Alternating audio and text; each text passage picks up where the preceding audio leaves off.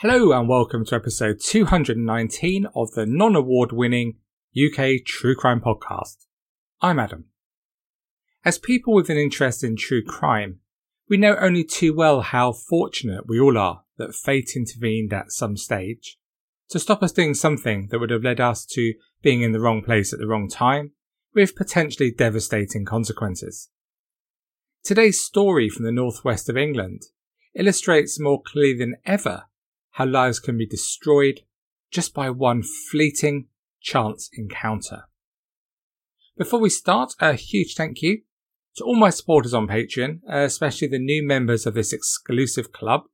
That is Emily Perry, Joanne McHugh, Hannah Biggs, Claire Round, Rianne Hyder, Bob Evans, Harry Tomlinson, Emmy, and Jessica Cook. Thank you so much for all your support and don't forget to enter the competition for January to win three true crime books. And also do send me your postal address so I can send you some welcome goodies. This episode is brought to you by Yarn. Ever wanted to snoop through someone's phone without getting caught? we both know the answer to that one. Are you curious how others live or love? Yep, me too. So why not explore adventure like never before by tapping through immersive, scary, steamy, and thrilling stories through texts, video calls, voice notes, and much more on the Yarn app. That's Y A R N. Yarn offers everything for us fans of true crime, from their chat fiction stories to choosing your own adventure experiences, and now full audio dramas. What is there not to like? Tap through the most addictive and immersive stories today only on Yarn. Trust me, with over 27 million downloads, Yarn is a must play. Download Yarn for free on the Apple App Store or Google Play. That's Yarn, Y A R N. Download it today to watch, read, and listen to all your favourite fiction stories. From steamy to horror, Yarn has it all. Let's set some context for today's story and play the game that the whole of the UK isn't talking about. Guess the month and the year. Top of the UK music charts was Gnarls Barkley with Crazy, one of those I used to like but now couldn't listen to if my life depended on it. Rihanna and SOS was top of the US chart, and in Australia, Stadium Arcadium from the Red Hot Chili Peppers was the top album. In the news this month, a major rebellion occurred in Sao Paulo as members of criminal organisation Primeiro Comando da Capital, you can tell that I'm half Brazilian, attacked police officers and stations, eventually escalating to several prisons in Brazil, leaving around 130 people dead. Barcelona beat Arsenal in the final of the Champions League, back in those days when Arsenal in Europe wasn't just a Thursday night thing and the 51st Eurovision Song Contest saw Lordi for Finland win, singing hard rock, singing hard rock, hallel- hard rock hallelujah in Athens. Sometimes there are just no words. In the UK, campaigners representing Fathers for Justice invaded the set of the National Lottery. Did you get the month and year? It was May 2006. So on with today's story. If you've been to college, university, or some other major training establishment, do you remember that feeling at the end of the first year? The day when you had completed all the work, found a way through the exams, been out to the last party, and then were on your way home for the summer, looking forward to catching up with friends and family.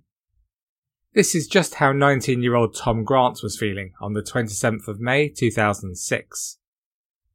He had just completed his first year's study at St Andrews University on the east coast of Scotland, where he was studying for a degree in Arabic and medieval history. Today, he'd been up early to catch his train to Glasgow, and from there, he was getting another train home to Gloucestershire.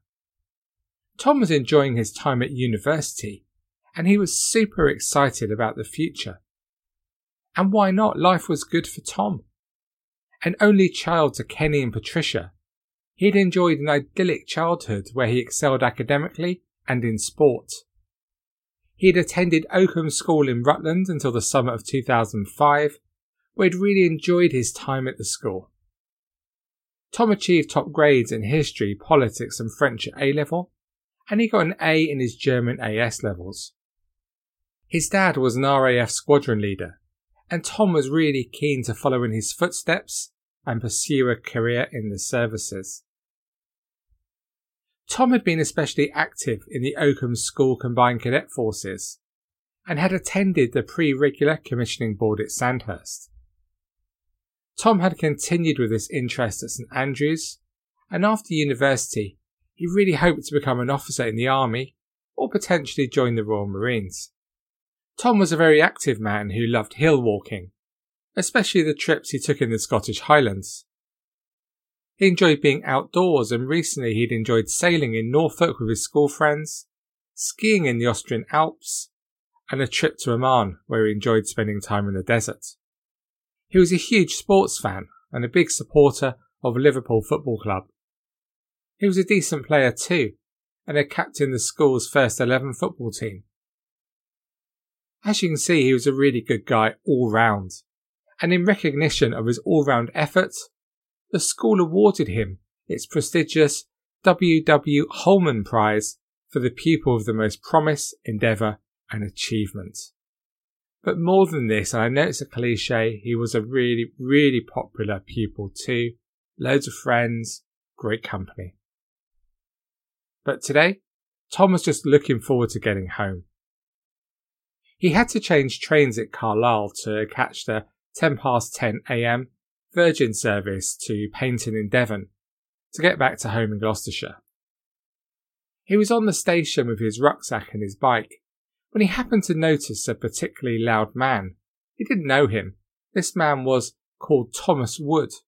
He was standing not far from Tom.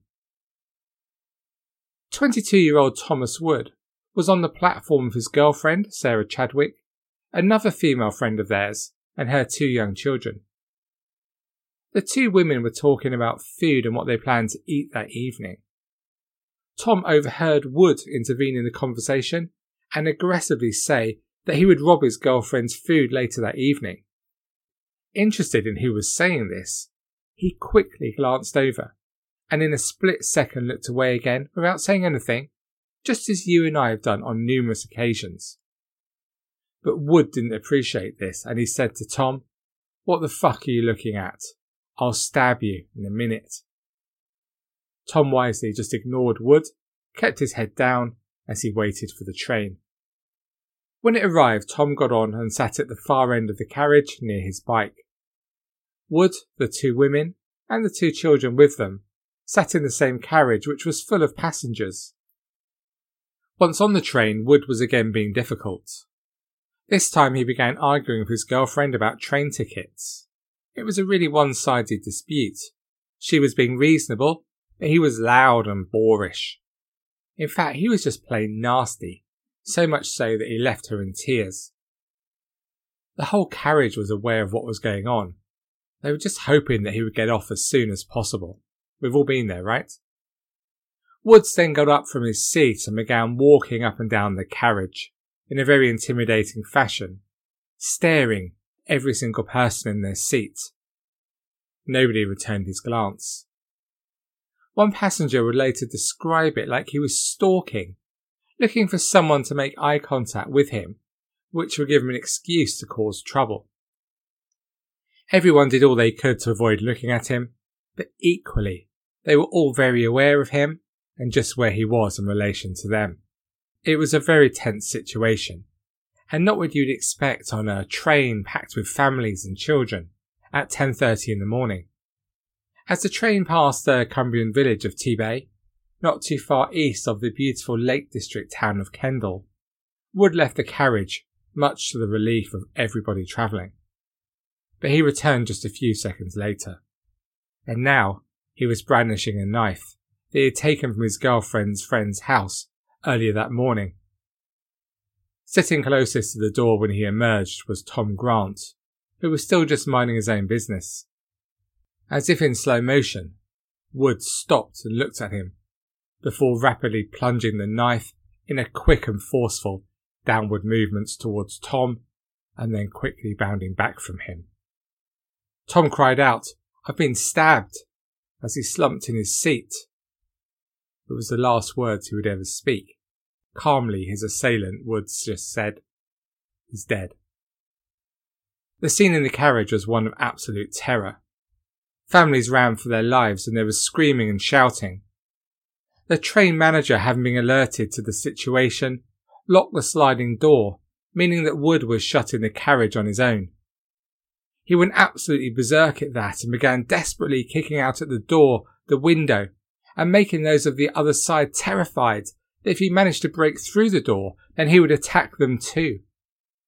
The train then slowed as it approached the next stop, Oxenholme. Wood was still desperately trying to escape. When the train pulled into Oxenholme station, Wood finally escaped through a train window after smashing it with a hammer and throwing a fire extinguisher through it. Immediately, the terrified passengers ran towards Tom, fearing the worst but desperately keen to offer help. But tragically, he was already dead in his seat. Tom Grant was just 19 when he died. He'd been stabbed with such force that when the knife was eventually found, it was broken in half.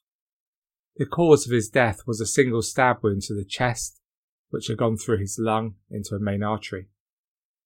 Meanwhile, Wood tried to make his escape across fields in the rural surroundings, as the police swarmed the area searching for him. Wood eventually ran into a farmer and tried to explain his blood covered state by saying he'd been cut by barbed wire.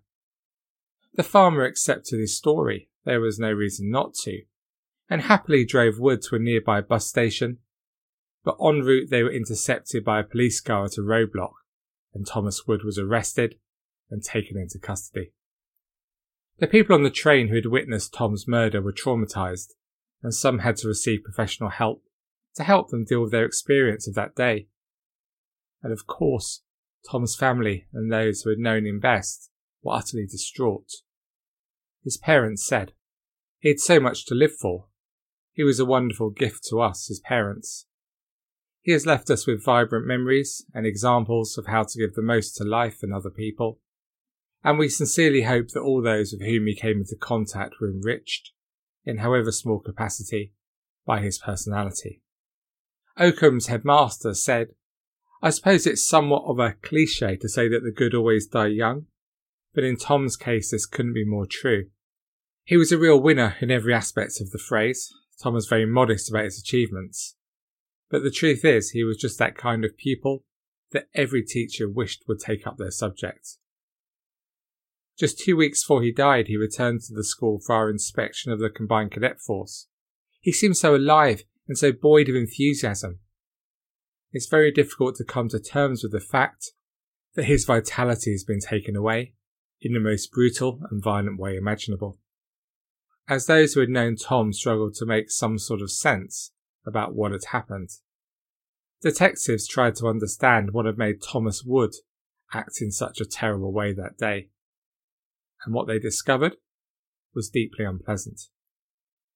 Woods had been in front of the court over 40 times and had seen time inside prison. The offences included 12 driving offences, 13 thefts and burglaries, 4 offences against property, 8 breaches of bail, and carrying a lock knife. He'd only been released early from his last sentence two weeks before the murder. Although sentenced to six months for two burglaries, the authorities deemed that he was suitable for early release when just halfway through his sentence. Wood had suffered a tough childhood on a rough estate in Skelmersdale, Lancashire. The eldest of five children, he was diagnosed at just eight with behavioural problems and sent to a number of specialist schools. He still got into lots of trouble, mainly for fighting and vandalism. But he'd been subjected to severe violence at home, where his dad regularly attacked his mum. When Wood was in his teens, his mother was finally able to escape the terrible domestic violence she faced, but this did mean that Wood was left with his father as the only role model and he did nothing to discipline his son whenever he got into trouble. It was only a matter of time before he was convicted of an offence. If anything, it was only a surprise that this didn't happen until he was 16, and that it wasn't for violence, instead being for shoplifting. You can almost tell the sorry tale from there, leaving school with no qualifications and no inspiration for the future. Although he did work in a factory for a short period of time, he was soon content living on benefits, hanging out with a crowd of other young people on his estate, causing problems for the local people, and intimidating those families trying to lead their day to day lives. As he got older, he became a decent sized unit who genuinely scared people due to his size, strength, and his couldn't care less attitude. And he wasn't averse to using violence on his girlfriends, if they even went out with their friends, as he just always wanted to be at the centre of their world. He was insanely jealous. Once they realised just how nasty he could be and how quick he was to lose his temper, they tried to get away from him. But as we know, it isn't always that easy. His girlfriend, who was with him on the day he murdered Tom, Sarah, had been punched by him on a number of occasions, including once when he'd punched her in the stomach repeatedly when he believed that she was pregnant. And in the days before the murder, Sarah had tried to break up with him to avoid his possessive, violent attacks. They'd been to stay with her aunt in Cumbria, but even during that week he threatened to kill her a number of times. He tried to throw her out of a window and had hit her in front of her young cousins. Even on the way to the train station in Carlisle on the day of the murder, Sarah told him they were finished. But when she told him that, he continued to tell her that he would kill her. He began pushing and shoving her around, and even told her he was going to burn her flat down. By the time they reached the station, Sarah told detectives how he was high on cannabis and in a very sulky, volatile mood.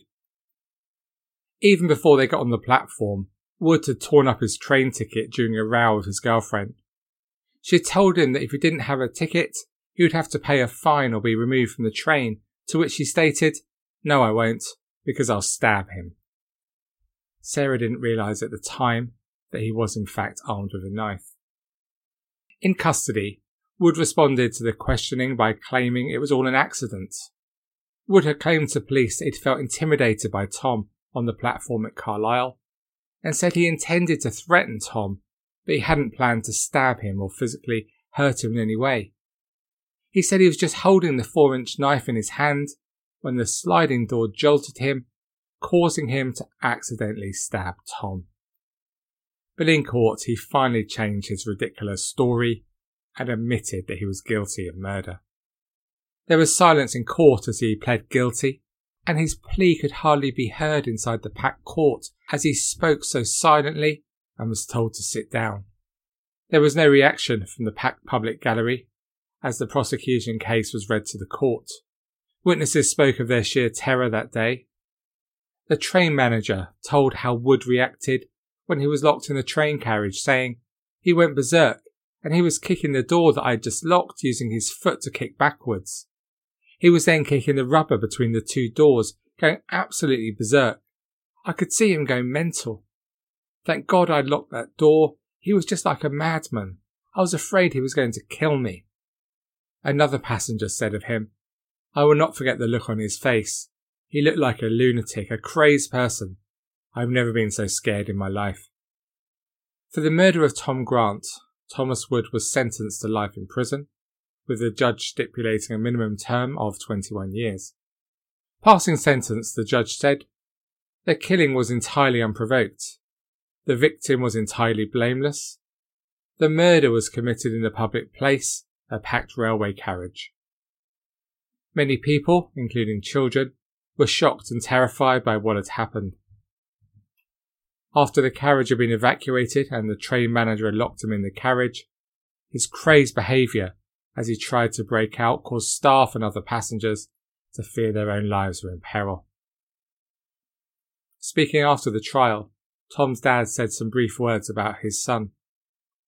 He had great potential to make a significant contribution to society, but this potential has been needlessly wasted. There is no good way to die, but our son died in a cruel and random manner. For us, the way ahead is dark, lit only by memories of our dear son, by the love and support of family and friends, and by the spirit of Thomas's wonderful young friends and colleagues from school and university. So, what do you make of what you've heard today? Could this story be any more shocking? I'm struck by the contrast between Tom Grant, with everything to live for, and Thomas Wood, who was living what was, frankly, a miserable existence, hurting even those closest to him. Then one day, randomly, their paths collided, and Tom just happened to be standing near Wood when he lost his temper again on the platform. If that had been you or me, we too would have sneaked a glass at the man who was causing the disturbance. But to die for this? It's just beyond any level of understanding. Do you have any sympathy at all for Wood and the circumstances of his life that made him so angry and volatile? There are some who believe that a monster like this should be killed for his crime, and others who think that in his own way he too was a victim. But this, I guess, isn't the podcast to discuss this. And as he now sits in his cell as you listen to this podcast, I wonder if he is now starting to show remorse for his actions. He showed none ahead of the trial, but as he has matured, I wonder if he now has. But of course, our real sympathies today lie with the family and friends of 19 year old Tom Grant, whose life was suddenly and inexplicably taken away on that spring morning. He had so much promise, and now he'd have been, what, 35. It must be so hard for his family to think about just what he may have become as he fulfilled the tremendous promise he'd shown up until his pointless death. Thank you so much for listening to this episode of the UK True Crime Podcast, the UK's 37th most popular true crime podcast. To discuss this story and any other aspect of UK true crime, please head to the Facebook group. And to support this show, win true crime books and get all the other behind the scenes benefits for as little as a can of Tennent's Super a month, just get over to patreon.com slash UK True Crime. I'll see you there. So that's all for me for this week.